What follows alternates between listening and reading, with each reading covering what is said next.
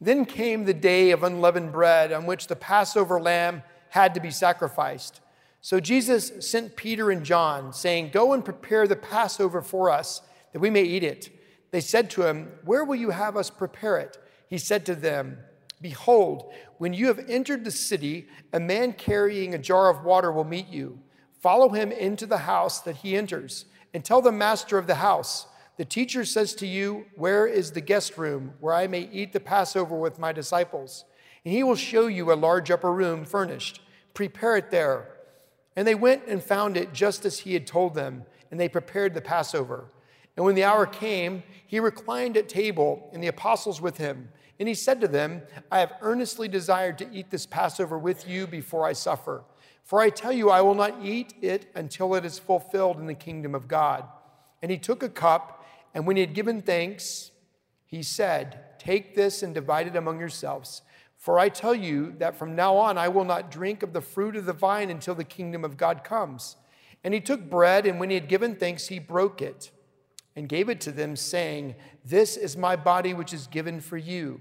Do this in remembrance of me. And likewise, the cup after they had eaten, saying, This cup that is poured out for you is the new covenant in my blood. But behold, the hand of him who betrays me is with me on the table. For the Son of Man goes and has been determined, but woe to that man by whom he is betrayed. And they began to question one another, which of them it could be who was going to do this. A dispute also arose among them as to which of them was to be regarded as the greatest. This is the word of the Lord. Thanks be God. Please be seated. Father, it's your word. Jesus is the word, and the Holy Spirit is the one that illuminates our hearts and minds to even take these words that are truth and to plant them deep in our hearts that they may bear fruit. God, would you do that even now for your glory's sake, that we might be transformed? that men and women, even this day, would come to saving faith here in the midst of this sanctuary where you are present. We thank you for the meal that we're about to have. Teach us to anticipate what is before us. We pray in Jesus' name. Amen. I want you to begin this morning by thinking about one of your favorite meals. Not necessarily your favorite restaurant, not necessarily your favorite food, but one or two meals that you've had in your life that you would say was magnificent marvelous. Everything was right. My guess is that it was centered on you being with someone you loved or a group of people that you loved. And many, many things took place that reminded you of, of just how special it was to be together. This morning, before we dive into the text, I want to give you seven, seven realities to that kind of meal. This is not a seven point sermon, but these are seven points that I want you to hear and remember as we wade into this incredible text. Great meals have these things in common. First, it's the occasion. Every great meal has a sense for its purpose. It could be a holiday, it could be an anniversary, a birthday, but there's a reason why you're gathering. In this case, with this last Passover feast that Jesus would have on earth, that was the celebration. And hundreds of thousands of people are moving into Jerusalem to celebrate this as they would each year. An occasion for a meal is a big deal. Second part of a great meal is the guest, the people who you are eating with. An invitation to come, to be part of something so special, it matters. And when you feel secure in the presence of the host or hostess and the people you're around, something special really exists. Then with the great meal, there's the anticipation. The moment that you've received the invitation, you've said, I'm coming, you begin to anticipate what's going to happen, not just what you're going to eat, but the conversation, et cetera, that flows around the table. Then there's the setting and the atmosphere where everything has been taken care of by the host or hostess. You notice the, the elegant table, you notice the candles, you noticed uh, the way the places have been set. Everything about it matters. And then there is the food and drink itself, the actual meal, and it's incredible. And you taste it, and it's fresh, and it's new, and it's, it's exciting, and you love what you're partaking in. And then there's two more things the conversation the conversation that you have with those sitting next to you, with the host or hostess. And it's just beautiful. There's drama in it, there's laughter, maybe even some tears. But the most important thing of all is the host or hostess, the one who's invited you, the one who's responded to the occasion, the one who has made sure the atmosphere is right, the one who's actually leading and encouraging the conversation, The one who's paid attention to the meal or those preparing it, those who are making sure that the anticipation you have will be fulfilled or even greater. The host or the host makes it. God's word is full of pictures of meals. Some are metaphors and some are very real. The meal that Jesus was having prepared, the last Passover feast, was a real meal, and he was the host. If you take this list of things I've just given you and you look at these meals in Scripture, you see how beautifully present these realities are. So let's move into this meal that Jesus is hosting with his disciples. We're told by Luke that it's the Feast of Unleavened Bread. This is a week, little over a week long ceremony. And the Passover feast begins at the beginning of that feast. And so the Passover meal had to be prepared a certain way according to the law. So Jerusalem is going to have hundreds of thousands. Josephus would have said even up to 3 million. I think that's highly exaggerated. But you can imagine 200 or 300 people suddenly descending upon this little town. They're coming for the one purpose of this sacrifice, this worship, this time to bring honor to God. And there's a lot happening. So vendors begin to show up weeks before. They are there to bring their spices, their trinkets, but above all, the lambs that will be sold so that people can make their sacrifice. So as you read this story, begin to imagine what it sounded like. What did it smell like? What did people see? Children, older folks, what did they see? is this great tradition is unfolding before them. So much is happening. Long before Jerusalem would begin to buzz with all this added commercial activity. And then finally, the day of sacrifice would be present. The entire festivity preparations would begin.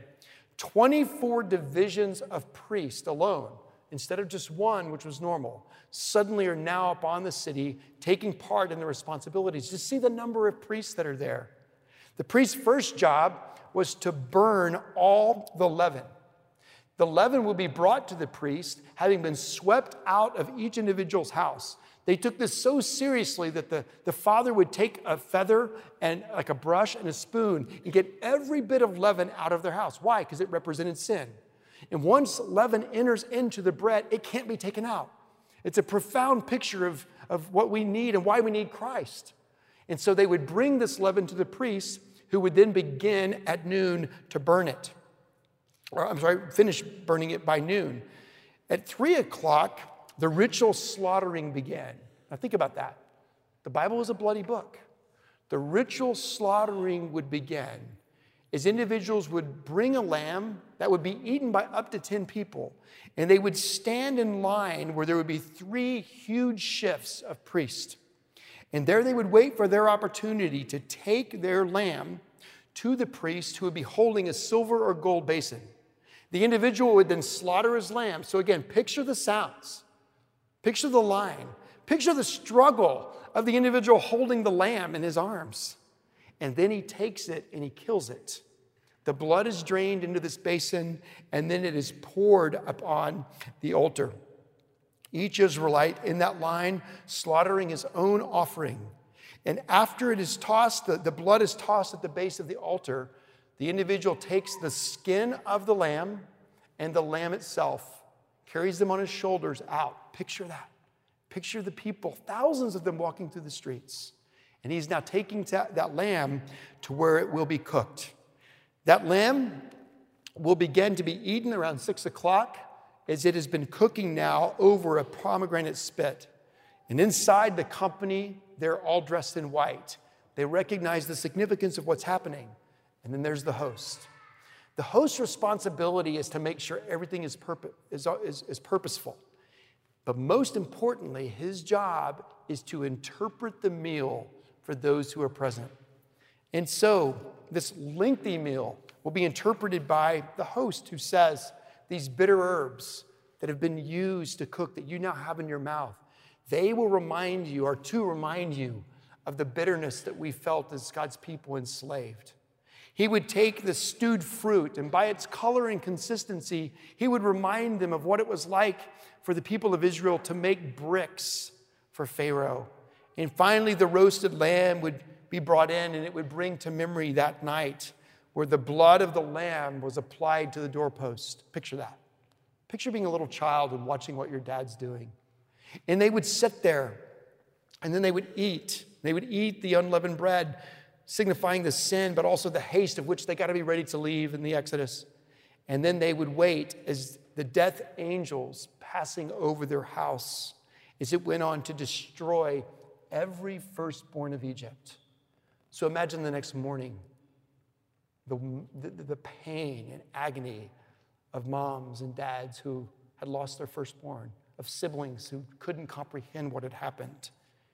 It's a horrific scene, all signifying the profound grace of God in passing over those who had the bloodshed of the Lamb on their doorpost. So Jesus now is ready to have this meal with his disciples. I think Jesus does some things that are very strange. And you've probably read over them many times.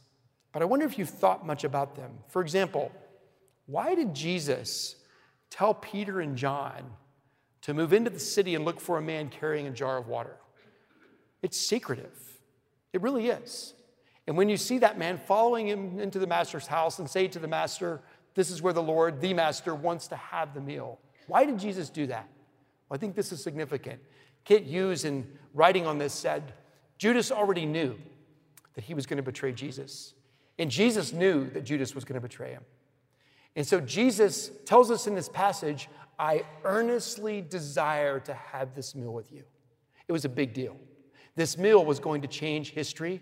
It was going to change the way the bread and the cup would be seen forever. Jesus doesn't want anything to compromise this meal. And if Judas had known where the meal was going to take place, it would likely have been the place where he told those who would arrest Jesus to come, because there Jesus would have been confined. Jesus, he's God.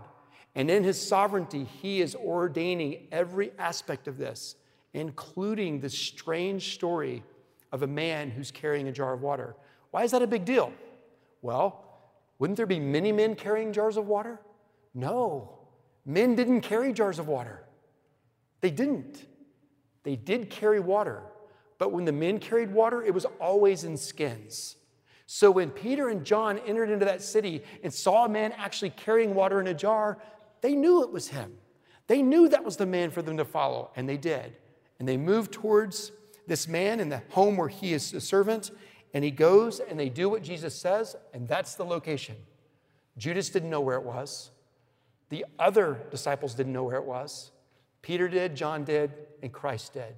And now suddenly they're together and they're having this feast. Verse 14. And when the hour came, he, Jesus, reclined at table, at the table, and the apostles with him. And then he said to them, I have earnestly desired to eat this Passover with you before I suffer. Now I want to stop for a minute. That verse is a, grace, uh, is a great verse that helps separate Christianity from every other religion in the world. Christianity is not about you earnestly desiring to be with God. It is about a God who earnestly desires to be with you. A God who so earnestly desires to be with you, to feast with you, that he initiates the pursuit. Jesus sought me when a stranger wandering from the fold of God. It's true for all of us. Christianity has a God who, from his very own lips, says to his disciples on this last Passover, I have earnestly desired to have this meal with you before I suffer. Think about that, brothers and sisters. He wants us. He wants us to know that He is after us. He wants us to know that He alone is the one who can be the lamb that needs to be sacrificed once and for all. This secret like preparation of Jesus was for a purpose. He wasn't going to miss this moment to be with His disciples. Jesus moves into the conversation and he begins to speak about the bread and about the cup. Remember, the host has a responsibility, and that is to interpret the meal for the guest. So take those seven things I've given you, and you, you see it. The purpose of this meal, the occasion is the Passover feast, Christ fulfilling what was required by the law. Second, you have this incredible setting where Jesus has secured a place where they can have it in isolation, and it's beautiful. The table has been set. Peter and John have, have prepared everything. I know that the disciples are anticipating it, but what about Judas? The setting is present and it is right. The meal is there, and the conversation unfolds. And here's the host, capital H, God Himself. I've earnestly desired to eat this meal with you. He passes out one cup, it's not the cup yet, and then he moves towards the bread. And he says, Take this, divide it among yourselves. He took the bread, and when he had given thanks, he broke it and gave it to them, saying, This is my body, which is given for you. Do this in remembrance of me. Jesus is right then connecting the bread to Deuteronomy 16 where we're, we are taught about the bread of affliction, and that's what they would eat, reminding them of their own sin and affliction. And what Jesus is saying is, I am the bread of affliction. I have told you I am the bread of life.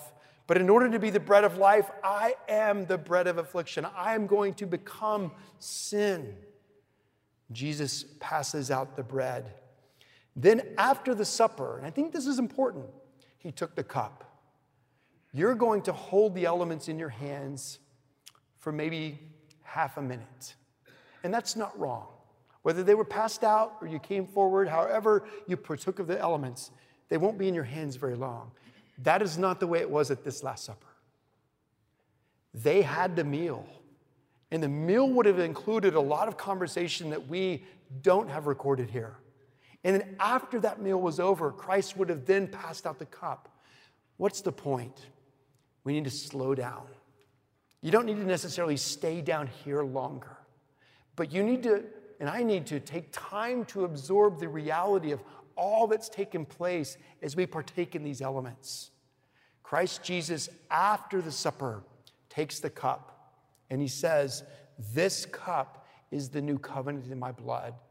As often as you drink of it, do so in remembrance of me. Jesus is referring back to Jeremiah 31, where he speaks about the new covenant. And this is what it means it's a better covenant, it's a covenant that's being fulfilled, it's a covenant that's centered on a new heart.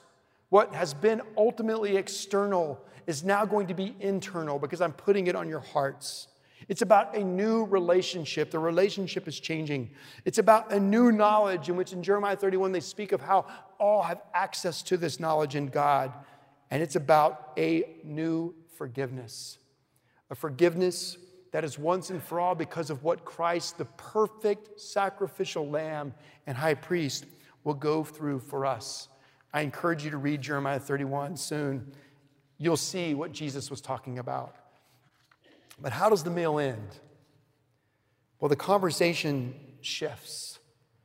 He now speaks to them and says, One of you is going to betray me. Isn't that amazing?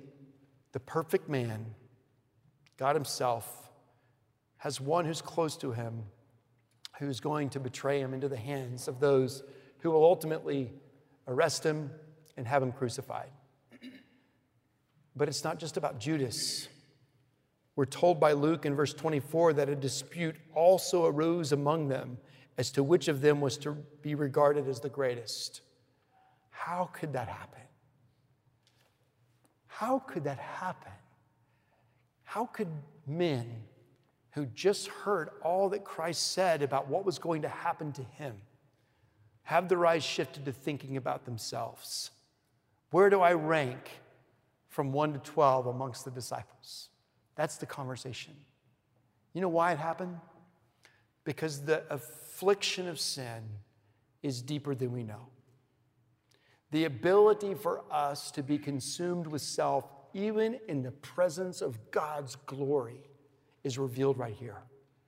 This is why the Father had to send the Son. This is why Jesus had to die. And at this meal, Jesus is saying, everything is about to change. This bread that you have eaten in the past, this cup that you have drank in the past, all reflecting history in the past, is about to change. I am the bread. This is my blood. This is my blood. Jesus had to die for the disciples, and Jesus had to die for me. Jesus had to die for the disciples, he had to die for me, and he had to die for you because sin is that deep and that dark, and he did. So, how does this Luke 22 narrative impact what we're about to do as a body? Well, let's think about it for a moment. We're about to have a feast. The occasion of this feast is holy worship. There is nothing you're going to do today or tomorrow or tomorrow until the next Sunday more important than what we're about to do. Nothing. Holy worship, coming together as the corporate body, is the high calling of our life this side of earth. And we come to this occasion to feast because we are his guest. We start with a call to worship because it's the Lord himself who's inviting us into this place. It's the Lord himself who calls us to have this anticipation.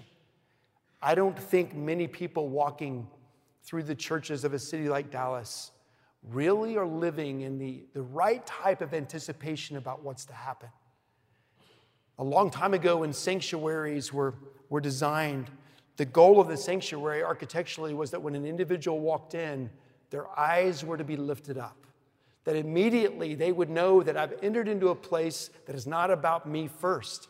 It is about the transcendent God.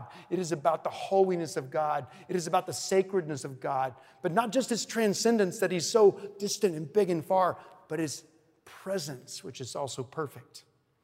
And so individuals would be struck by the atmosphere, they would be struck by the setting, and they would have anticipated what this meant to partake of the elements because they were being reminded of how much this one true God earnestly desired to be with his children.